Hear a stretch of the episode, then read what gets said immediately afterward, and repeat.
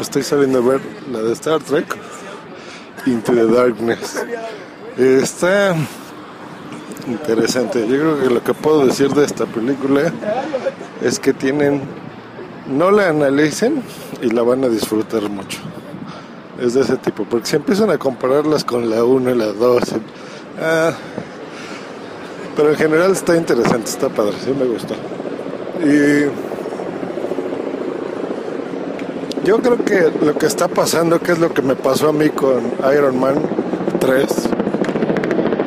es que están convirtiendo en películas que precisamente nuestros papás nos llevaban a ver y no nos gustaban tanto cuando éramos niños. Por ejemplo, las de James Bond en su momento, ¿no? Antes de los reboots, que eran de estas películas que, bueno, a la fecha la siguen haciendo, ¿no? Que hay 20 películas, no sé cuántas hay, y todas estas las... Yo creo que cada uno va teniendo su favorita. ¿no? Yo creo que ahora lo que rige el cine es el dinero, es la popularidad.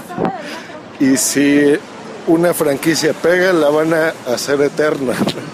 Yo creo que es como Avengers o Iron Man. O sea, ¿por qué se van a detener en, la 1 o en la secuela si pueden hacer la 3? Y si seguramente van a vender la 4 y la 5 y la 6, ¿por qué no hacerlas? Entonces ya se están convirtiendo como que estás viendo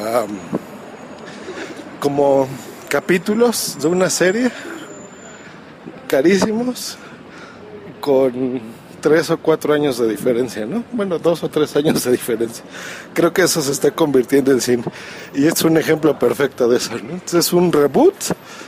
Antes hacían películas como se podían hacer, con los recursos limitados que tenían. Ahora pues nuestra tecnología hace que se vean más padres.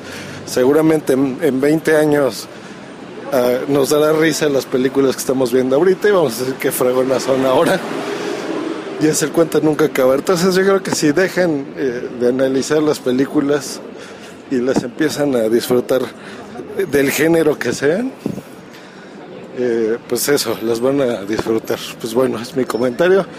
Vayan a ver o no, así. ¿Qué calificación? Pues yo creo que al principio, como a la mitad de la película estaba entre un 2.5 estrellas, ahorita le pondré un 3. Y nos vamos. Bye.